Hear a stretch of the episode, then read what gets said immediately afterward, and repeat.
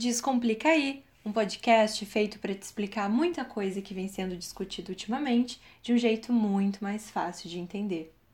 Eu, Fernanda, junto do convidado ou convidada da semana, vamos discutir sobre raça, gênero, sexualidade e também te convidar a refletir sobre os padrões de beleza, pensando como a gente pode começar a gostar mais do nosso próprio corpo e, consequentemente, da gente. Vem comigo que hoje eu tô aqui com a Amanda Silveira, artista pesquisadora, integrante do coletivo Negra Essência, doutoranda em Ciências Sociais e a primeira negra bacharela em dança do Rio Grande do Sul. Juntas, nós vamos descomplicar algumas questões étnico-raciais. Descomplica aí, um podcast feito para entender.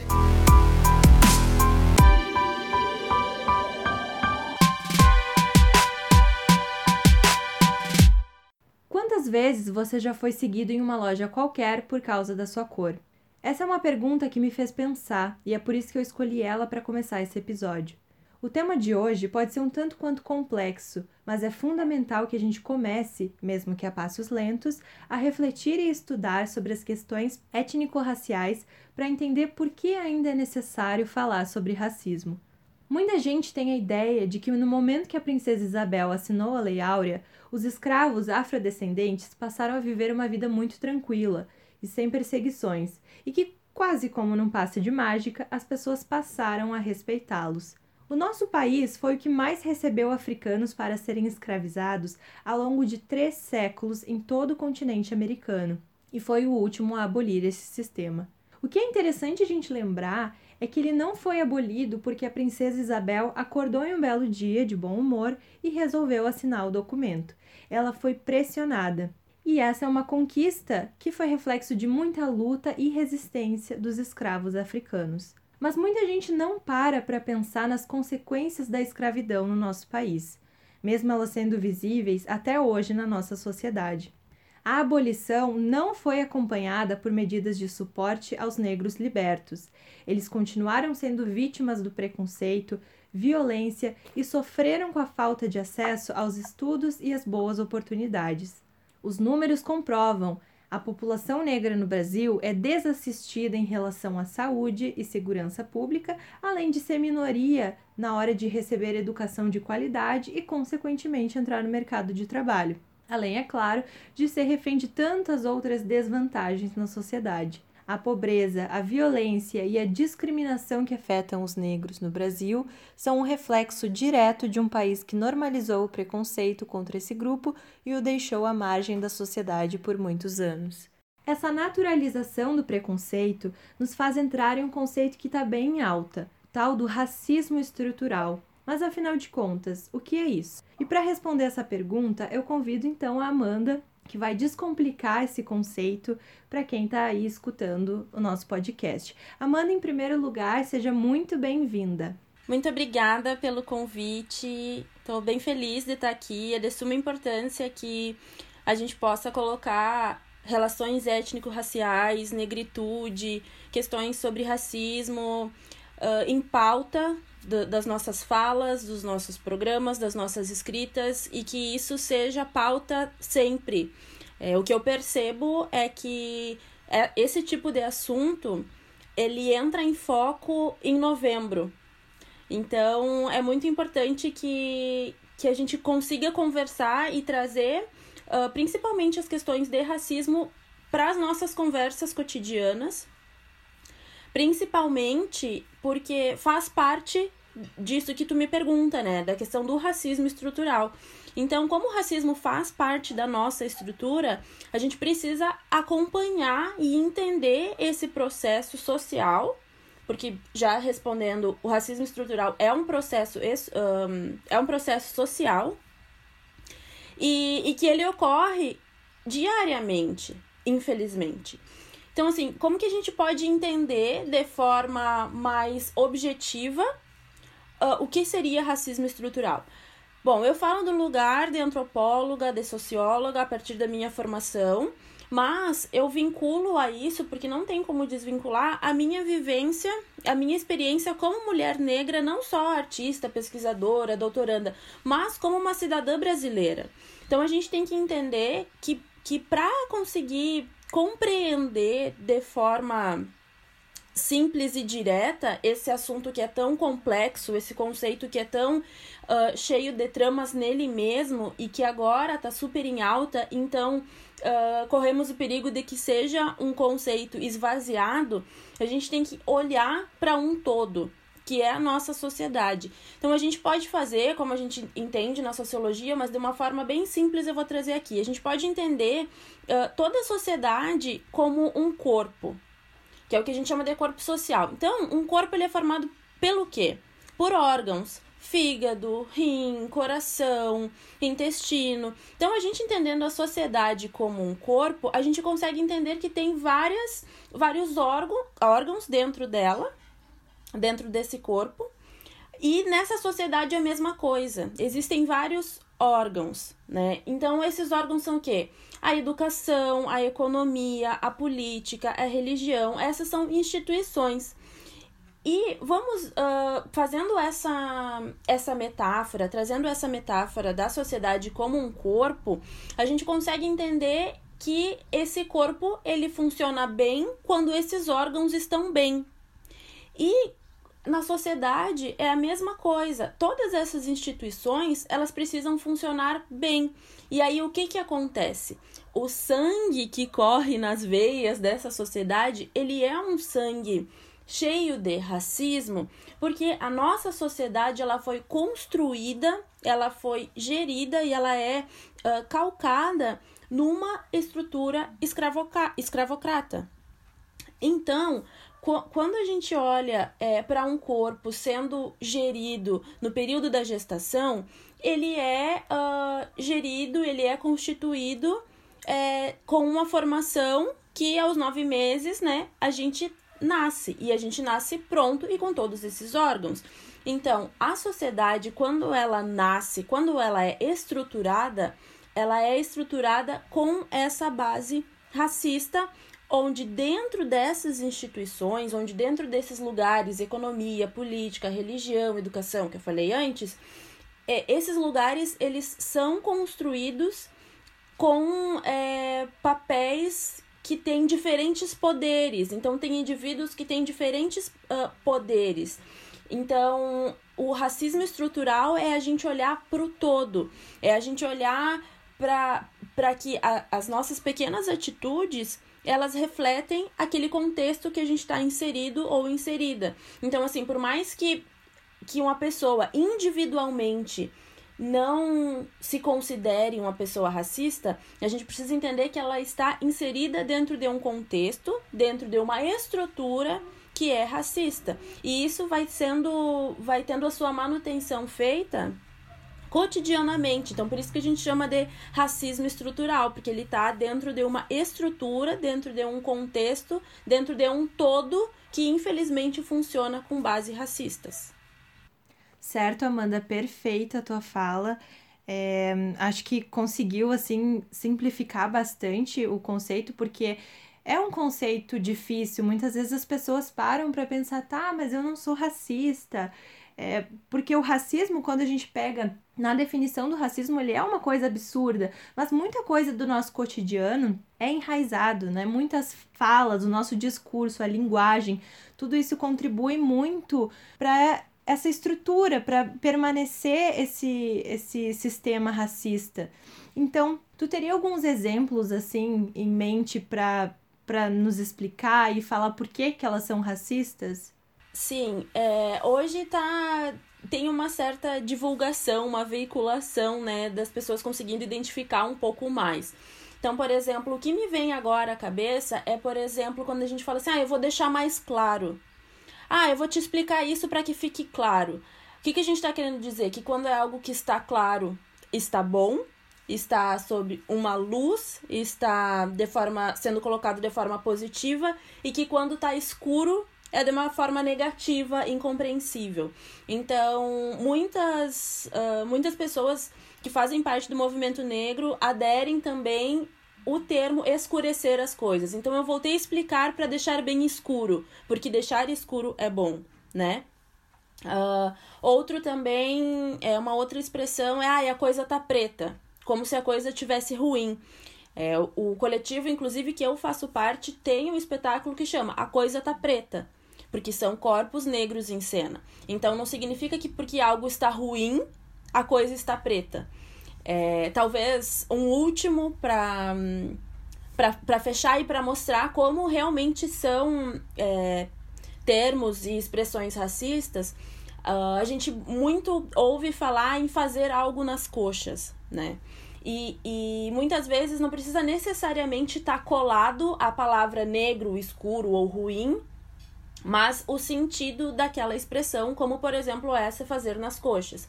Essa expressão vem é, de, do modo como os escravizados faziam as telhas das casas moldando nas suas coxas. Então, como elas ficavam díspares, como elas ficavam assimétricas e diferentes, essas telhas eram consideradas feitas nas coxas como algo ruim, porque não ficava tudo parelho.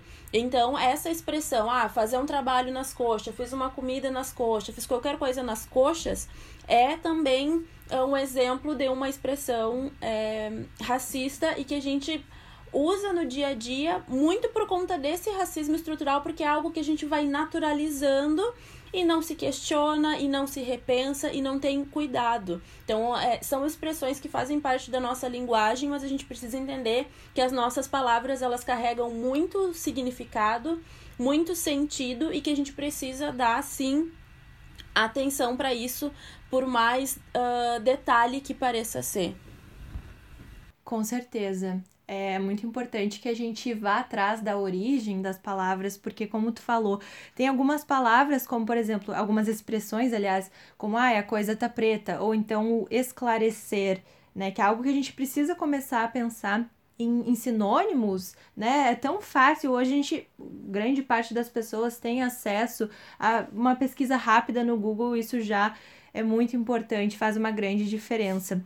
Mas tem outras expressões também que são um pouquinho mais difíceis, como essa do fazer nas coxas. Eu confesso que é algo que eu não sabia a origem e quando eu fui ver assim, pá, né, a gente precisa repensar, porque as palavras têm poder, elas carregam é, muito significado e infelizmente elas acabam perpetuando essa estrutura, como eu já falei anteriormente. Bom, então como a gente estava falando, essa questão das falas, dos hábitos, tudo isso que está incorporado no nosso cotidiano reforça essa forma de racismo estrutural. E é estrutural porque está inserido no nosso cotidiano, se reflete no nosso comportamento. Então, por mais que as pessoas falem que elas não são racistas, existe sim essa ideologia por trás que sustenta esse comportamento, que sustenta esse racismo. Mas quanto ao racismo institucionalizado? De uma maneira menos direta, o racismo institucional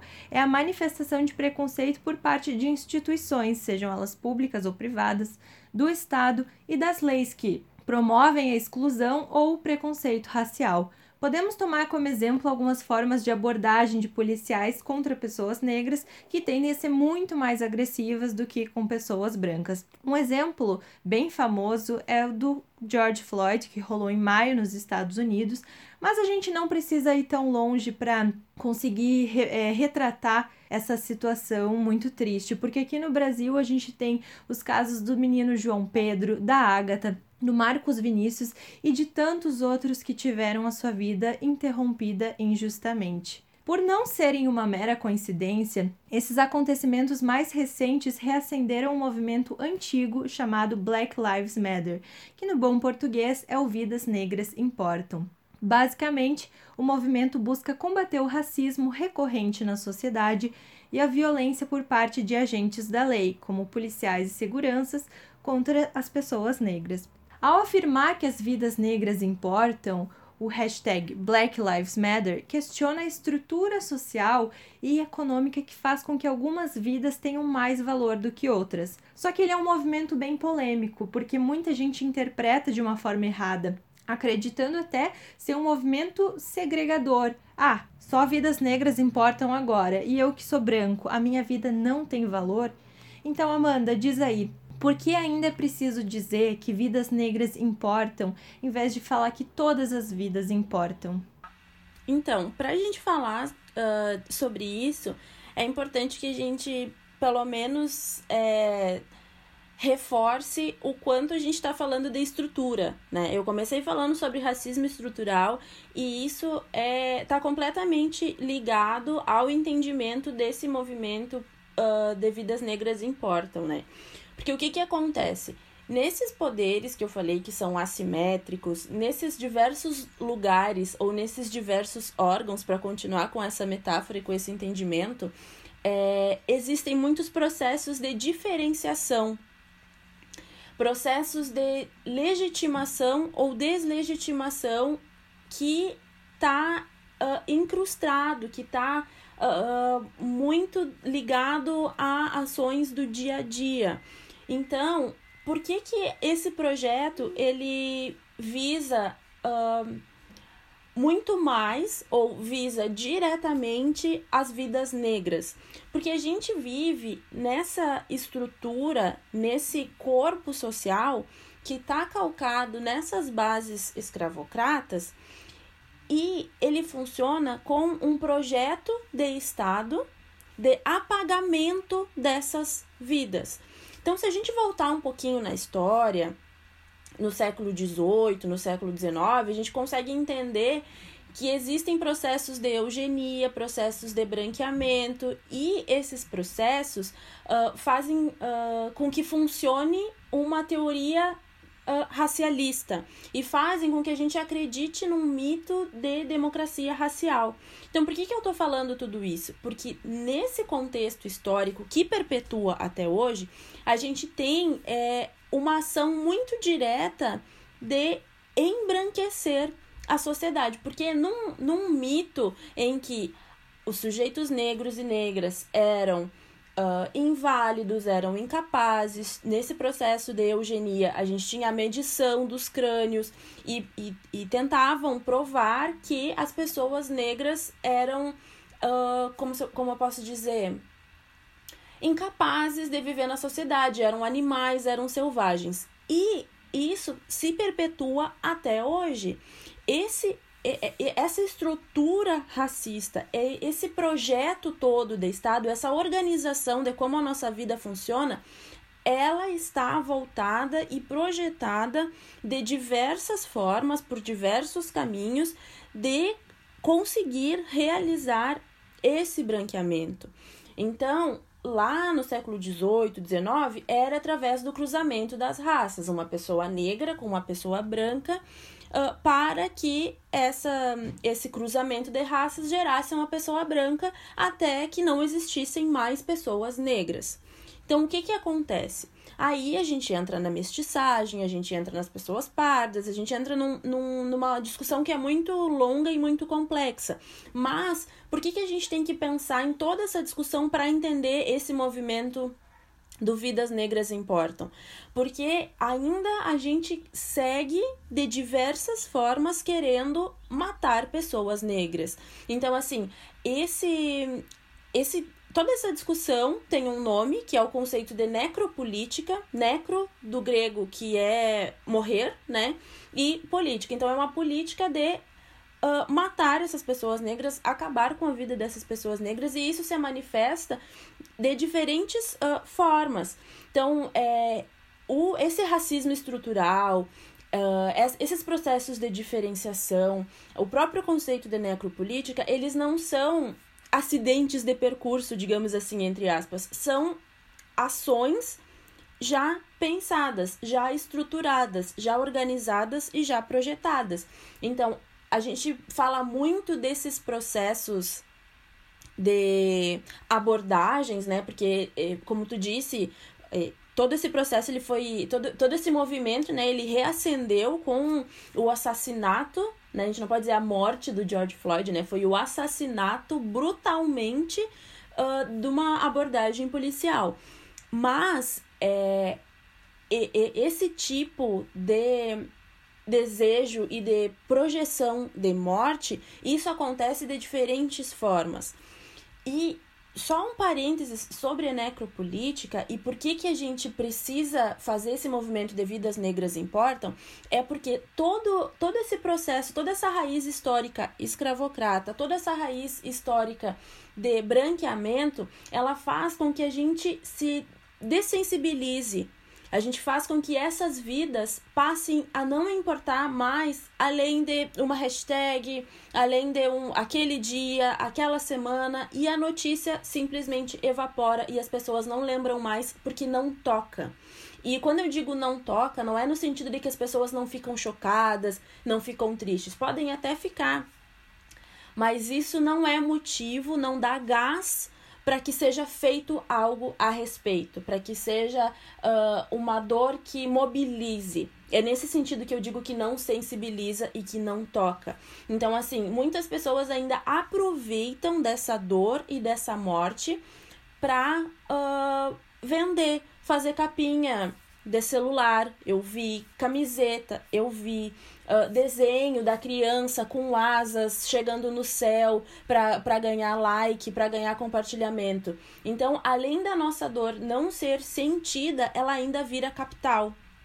E nesse sentido, quero dizer assim, eu sei que a gente está num, num momento em que as coisas são muito rápidas, né? Que as coisas elas acontecem, elas duram aquele curto intervalo de tempo e elas caem no esquecimento. Eu entendo que a gente está vivendo nesse momento das informações muito rapidamente se perderem, mas eu não estou falando de um hit, de uma música que é hit de um verão e dali dois ou três meses ela é esquecida. Eu estou falando de vidas, estou falando de pessoas que são pais, que são filhos, que são namorados, que são netos, que, que, que são é, sujeitos nessa sociedade e isso não pode ser esquecido. A gente não está falando de um álbum novo de um artista que explodiu nesse ano e daqui seis meses ninguém esquece. A gente está falando de vidas, de sujeitos. E, como eu falei antes, esse processo, ele é um processo é, que se dá de diferentes formas.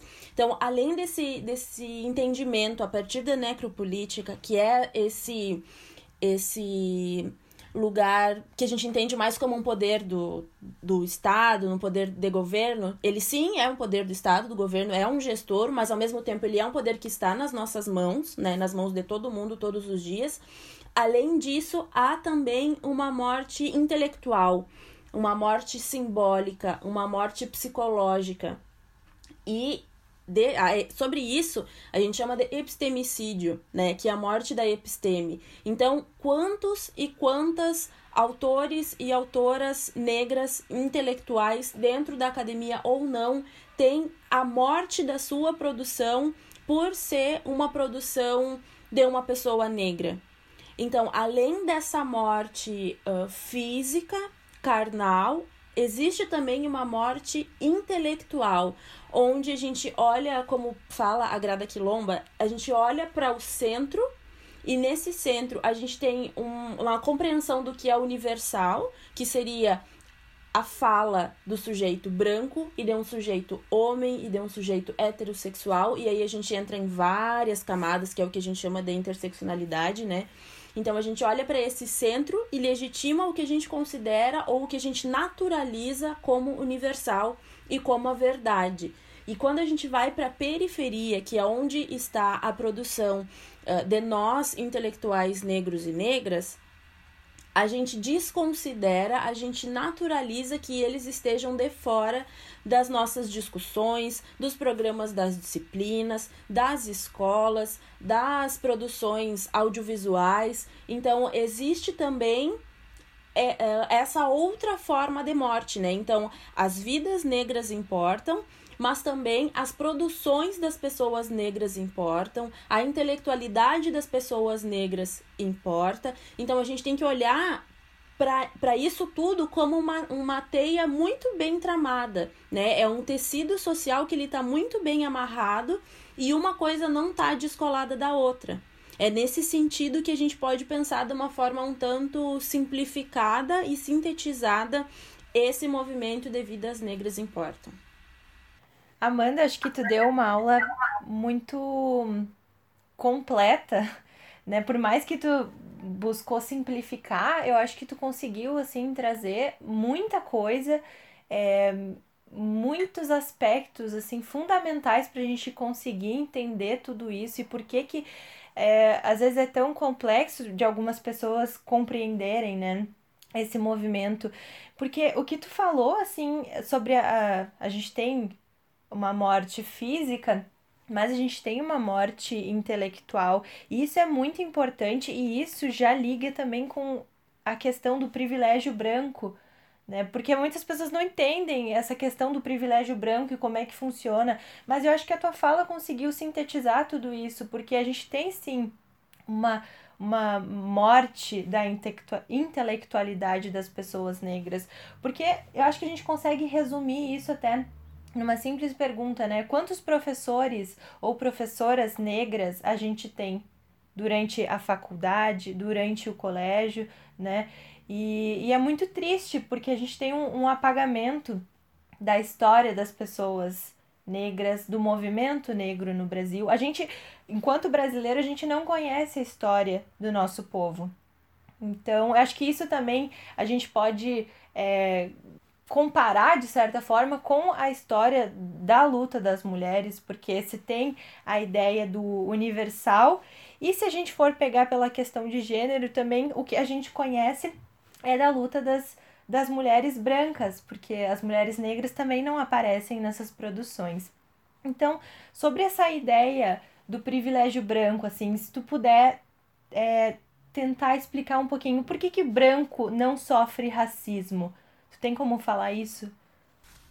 Sim, e inclusive é, eu posso uh, começar explicando essa questão do racismo reverso, é, e do, e do privilégio branco a partir do teu próprio exemplo sobre o feminismo, né? Existe sim uma comparação do movimento feminista com o movimento negro, e se a gente for olhar para essa questão como exemplo, o que eu posso explicar é o seguinte: muitas pessoas entendem o feminismo negro como uma oposição ao feminismo branco, ou como um movimento que tem a sua raiz no feminismo branco digamos assim.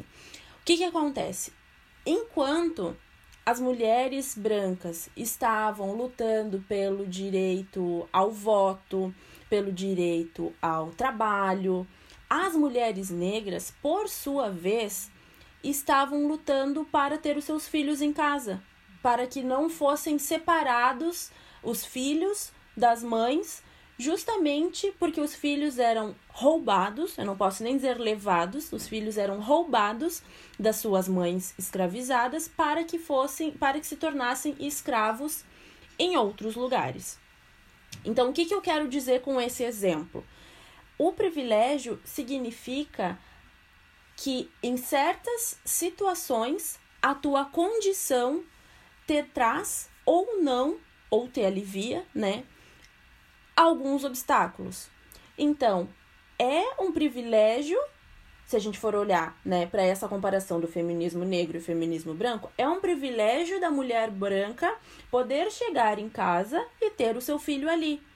Isso não acontecia na casa da mulher negra. Então, assim, quando a gente está falando de racismo, a gente está falando de opressão. E as pessoas brancas sofrem opressões onde? Sofrem opressões como? Pensando aqui, uh, essa questão de racismo reverso, ela vem muito ligada a uma questão de um, apropriação cultural. Ah, é porque branco não pode usar trança. Então, assim, o que, que eu tô querendo dizer com esse exemplo para que talvez fique mais compreensível? A pessoa, a mulher ou o homem branco, quando ele tá de dread, quando a mulher branca tá de trança ou tá de dread, ela é elogiada. O cabelo dela é alvo de uh, muitas falas positivas, de qualidades, de elogios. E ela entende que aquilo é simplesmente um elogio, quando na verdade é um privilégio. Porque quando a mulher negra tá de trança, o homem negro tá de dread, ele é automaticamente associado a uma pessoa marginal, Há uma mulher uh, de trança que não lava o cabelo. Ah, porque quando tá com o cabelo uh, crespo, cacheado, né? Ela é alvo de que alguém uh, chegue e coloque a mão no cabelo dela sem ela dar o menor consentimento, ou muitas vezes, como já aconteceu comigo, sem ao menos conhecer a pessoa. Então, assim, o que, que é o privilégio nesse, nesse contexto, por exemplo, nesse, nesse, nessa segunda situação que eu tô trazendo? A mulher branca, o sujeito branco, quando ele usa determinado tipo de cabelo, ele não vai ser questionado, ele não vai ser ridicularizado, ele não vai uh, sofrer nenhum tipo de opressão. E isso é um privilégio. Ao contrário do sujeito negro, da mulher negra. Da mesma forma, por exemplo, talvez tentando um, um último, porque infelizmente tem muitos, como eu digo, eu, eu falo não só como antropóloga, mas eu falo como cidadã negra brasileira. E, e então exemplos é o que não falta, mas vamos pensar, é, vou trazer uma situação aqui que, que também a gente pode entender uh, por que, que o racismo reverso não existe. Por que, que pessoas brancas possuem privilégios. É, na academia, isso é muito explícito. Como, por exemplo, quando eu apresento o meu projeto de pesquisa, quando eu apresento o meu doutorado, ele é questionado, ele é criticado. Eu sinto que a minha fala ela precisa ser muito bem embasada e muito coerente é, e muito bem fundamentada para que ela seja algo próximo do que é aceitável. Quando simplesmente o meu colega, homem branco, abre a boca, já se pressupõe que o que ele fala está certo. Porque aí a gente volta para aquilo que eu falei da grada quilomba, da questão do centro ser universal. Então ele pode falar o que ele quiser. Que muitas vezes é, eu encontro questões na pesquisa dele que estão próximas à minha, às minhas questões, mas que quando é comigo se torna um problema, quando é com ele não se torna. Então, assim, ele, ele tem o privilégio de ser um homem branco dentro da academia, porque o que ele fala vai ser aceito. Então, é nesse sentido, eu não estou dizendo que a vida das pessoas brancas é uma vida fácil. Eu não estou dizendo que só as pessoas negras sofrem. E eu não estou dizendo que é, nunca uma pessoa branca vai ser ofendida ou vai ser humilhada, ou enfim, não é nesse sentido. O que eu estou querendo dizer é que em certas situações, as pessoas brancas conseguem alcançar determinados lugares ou passar por determinadas situações sem que elas tenham algum problema o que é diferente para pessoas negras. Então, o privilégio é nesse sentido. Eu não estou dizendo que talvez um, uma mulher branca vá ao mercado e fique triste porque ela não possa comprar determinado produto. O que eu estou querendo dizer é que se ela precisar abrir a bolsa dela para contar quanto ela tem de dinheiro para ver o que ela pode levar ou não, essa situação fica ok. Mas se eu entrar no mercado de mochila, bah, não lembro quanto de dinheiro eu tenho e eu precisar mexer na minha mochila, vai ter um ou dois seguranças que vão estar tá se comunicando pelo rádio, que vão estar tá, uh, me acompanhando nos corredores desse mercado, para saber se eu não vou levar alguma coisa dentro da minha mochila. Então, assim, o privilégio branco, para tentar resumir, e o racismo reverso são coisas que mostram, é, na verdade, só o privilégio branco, né? Porque o racismo reverso, ele não existe. É, e, e o privilégio branco, ele se manifesta uh, em determinadas situações em que a nossa corrida ela é diferente, em que a forma como a gente leva as nossas vidas é diferente. Perfeito. E eu acho que quem ainda ficou com dúvida é, quanto a essa questão, é só procurar algum vídeo no YouTube que normalmente tem os vídeos de é, desafio de privilégio, escadinha de privilégio, alguma coisa assim, que é muito didática, uma forma muito simples para a gente conseguir perceber como nós somos privilegiados enquanto pessoas brancas, por mais que a nossa vida seja difícil em né, determinados aspectos, a gente ainda tem sim muitos privilégios que a gente precisa reconhecer. E como tu falou, acho que resumindo, né, sintetizando, as pessoas negras elas precisam sempre se esforçar três, quatro, cinco vezes mais do que as pessoas brancas em praticamente tudo que elas se propuserem a fazer. Né? Então, é voltando um pouco assim sobre a questão do movimento do Vidas Negras Importam, que na verdade não é bem voltar, porque acho que está atrelado a tudo isso que a gente está conversando, mas um, a gente viu que em início de junho, por ali, tinham muitas publicações referentes a esse assunto na internet. Muita gente publicando seus, seus perfis a tela preta, as hashtags, muito artista se posicionando publicamente sobre essa temática. Mas, além de postar a hashtag Vidas Negras Importam nas redes sociais, como nós podemos ser efetivamente antirracistas? Bom, essa é uma pergunta que eu recebo muito é, e quanto mais eu coloco, quanto mais eu me coloco para falar sobre negritude e sobre as questões que atravessam esse assunto, mais as pessoas esperam que eu tenha uma solução, que eu tenha um manual ou que eu liste várias coisas para o fim do racismo. E isso chega a ser engraçado, porque é justamente aí que entra esse, uh, esse movimento antirracista de fato. É não esperar somente do outro, é realmente olhar para si. Porque quando as pessoas me perguntam, né, o que fazer para ser antirracista ou para somar nesse movimento antirracista, a primeira coisa que eu falo é estar disposto e disposta. Então, assim, não adianta querer ser antirracista e olhar uma live e achar que é o suficiente. Não adianta achar que, que comprar um livro vai ser o suficiente, ler aquele livro e, e simplesmente não estar aberto e aberta e não estar disposto e disposta. Então, assim, é realmente se colocar num lugar de vou rever as coisas que eu falo, os amigos que eu tenho, as coisas que eu compro, as coisas que eu compartilho e se realmente eu quero somar nessa luta ou eu quero ganhar likes com isso, ou eu quero é, ganhar compartilhamentos, visualizações, ou eu só quero fazer parte de algo que é uma modinha. Então, o primeiro, o primeiro é, o primeiro ponto, assim, é realmente estar disposto. Porque o que, que vai acontecer?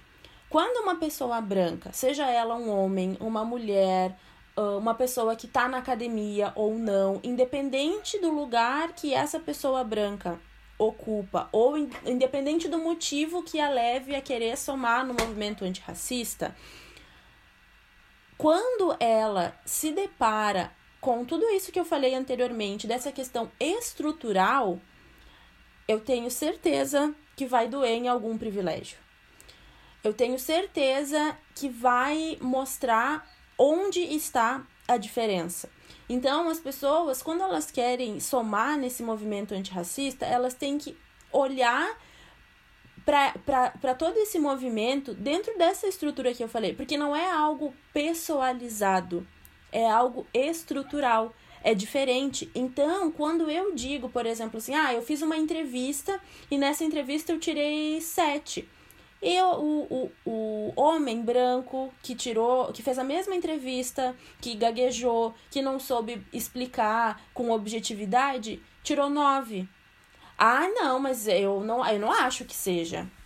Ah, eu não acho que seja racismo, eu não, eu não acredito que seja isso. Talvez tu estava nervosa, talvez. Então assim, é, é desse lugar, sabe? É não, é não se fechar para isso. Quando uma pessoa negra diz que tal situação, tal termo, tal figurinha, é, tal artista, porque às vezes dói, a pessoa pessoaliza, né? A gente diz assim, ah, e o fulano que é um artista, que tem visibilidade, que, sei lá, um artista da música, é, tal, tal música, tal obra, tal álbum, enfim eu, eu, eu critico aquele artista e coloco aquele artista como uma pessoa racista, aquele fã que tá ali na rodinha de amigos já se dói.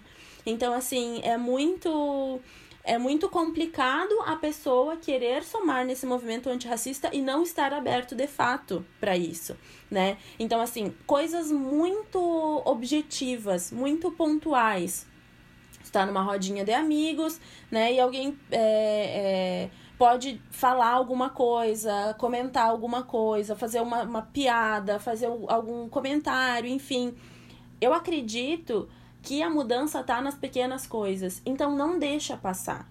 não deixa passar. Não, fulano, não, não fala isso. Isso a gente, né, tenta substituir, ou, ou se é realmente uma ideia racista, não, não, não, não pensa assim. Uma pessoa vai se ofender com isso. Então, assim, não, não deixa passar. Então, é, não adianta colocar uma hashtag, não adianta publicar uma foto e nas pequenas ações do dia a dia isso não ser colocado em prática.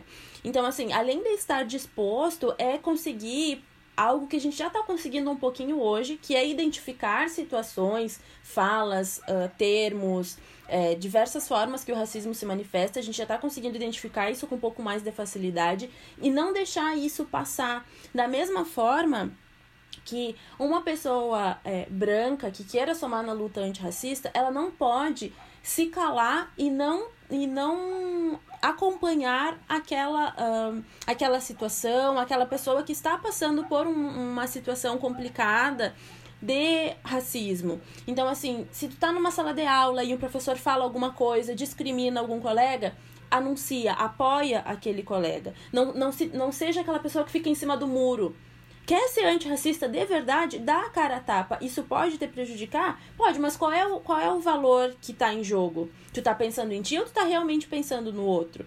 Então, assim, é muito difícil, às vezes, a gente tá. Nós, pessoas negras, estarmos numa situação em que a gente anuncia que aquela situação é racista e não tem ninguém para apoiar. Porque a gente sabe que uma coisa é uma pessoa negra falar uma coisa, né, apontar, e outra coisa é uma pessoa branca que a gente sabe que tem um peso diferente.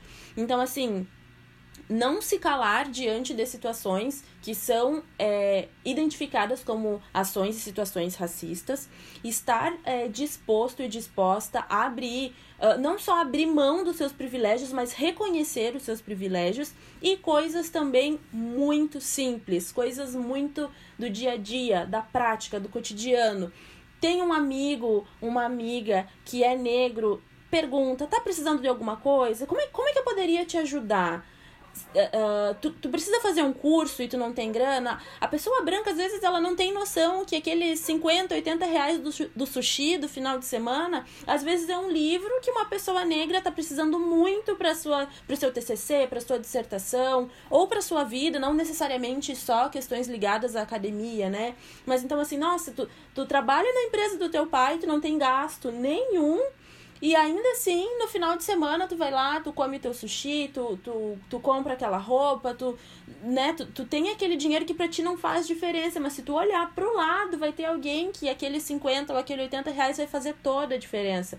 Quer fazer um curso e não tem como? Ah, que, posso te dar esse curso de presente? Posso te dar esse livro de presente?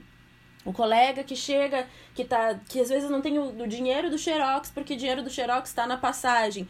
Tá, eu posso tirar o meu Xerox e o teu também? Tu aceita esse presente? Sabe? Então, assim, é, é super nas pequenas coisas. É, ao mesmo tempo que às vezes a pessoa uh, que é negra, ela, ela tenta tirar o sustento de, de coisas que são muito práticas. Ah, a pessoa está fazendo costura, ela faz bolsa, ela está dando um curso, ela vende qualquer produto. Não tem ali como comprar, porque às vezes eu sei que tá difícil para todo mundo. Divulga, apoia. Nossa, a pessoa ela tá vendendo docinho na faculdade compra aquele docinho, divulga como se fosse o melhor docinho que tu já comeu na tua vida, sabe? É nas pequenas coisas, é o apoio, é o incentivo, é olhar um pouquinho pro lado. Então, quando eu falo retomando, né, quando eu falo a questão do privilégio, é olhar para isso, é dizer, poxa, eu tô aqui eu tô com preguiça de cozinhar e eu vou pedir um delivery e tipo assim, sendo que eu poderia ir lá e cozinhar e esse delivery eu podia dar um livro pro meu amigo, eu podia pagar um curso para ele,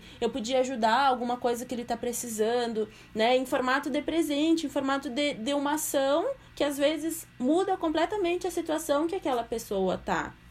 Então, assim, como ser antirracista, né? Olhe para os seus privilégios, é, reconheça que eles existem e também uh, ouvir a voz do outro, né? Não é dar voz para outra pessoa, é assim, ouvir a voz, porque todas as pessoas têm vozes, né? Todas as pessoas podem falar por si mesma. Então, ouve o que aquela pessoa tem para falar. E é por isso que eu agradeço mais uma vez o convite de estar aqui para poder colocar a, a, a minha perspectiva, para poder falar um pouco a partir de assuntos que me tocam de forma direta e isso ser num, num, num momento em que eu sei que a minha fala vai ser acolhida, em que eu sei que a minha fala vai ser legitimada e que eu sei que a gente não tá fazendo isso só para cumprir protocolo, entende? Então, assim, eu agradeço muito o convite, é, eu fico muito honrada de poder ter esse espaço, porque isso também é uma forma de ser antirracista, isso é um caminho para que a gente consiga aos pouquinhos, eu acredito que sim, eu acredito que pode demorar, mas sim, aos pouquinhos a gente pode conseguir mudar toda essa estrutura que é tão profundamente enraizada numa base racista. Então, muito, muito, muito obrigada. E isso sim é, é algo que faz realmente a diferença. Então, eu agradeço muito por esse espaço, por, por esse convite e por estar, de alguma forma, contribuindo para ajudar as pessoas a entenderem, a compreenderem como que a gente vive hoje é, o nosso dia a dia. Amanda, olha, só tenho a te agradecer. Eu acho que Uh, todas as tuas falas conseguiram somar e agregar muito para essa discussão, assim. É, essa tua última fala em especial, acho que me toca bastante, porque foi algo que, enfim, foi muito batido nesse último mês. Ai, como nós podemos ser efetivamente antirracistas? E às vezes parece que a gente está falando de um manual, né? De seguir um manual, sendo que uh, a gente pode começar enfim, de algo tão simples, algo tão básico, que é escutar o que vocês têm a ouvir, mas não escutar querendo responder, né, numa tentativa de, de é, defesa, ou enfim, mas é escutar, é aceitar para tentar fazer a diferença juntos, porque é só assim que a gente vai conseguir como tu falou, né, a, a passos lentos, mas uh, transformar essa realidade que a gente vive hoje. Então, mais uma vez, muito obrigada por toda a tua contribuição. É, fico muito, muito feliz mesmo de tu ter aceitado esse convite e de tu ter é, disponibilizado esse tempinho da tua agenda, que eu sei que é muito ocupada, para conseguir trazer todo esse conteúdo maravilhoso pra gente. Então, mais uma vez, valeu! Esse foi o Descomplica aí do dia. Para quem ficou interessado em aprender um pouco mais sobre essa temática, o site blacklivesmatterbrasil.card também reúne de forma bem didática alguns conteúdos explicativos sobre o assunto. Traz dicas de séries, filmes e quais expedições que você pode ajudar assinando, informações sobre as manifestações que rolaram e tudo isso com o objetivo de conscientizar a nossa geração. Se gostou do conteúdo, tem alguma curiosidade ou observação que gostaria de fazer, fica à vontade, é só procurar o nosso arroba Descomplicaí no Twitter ou no Instagram.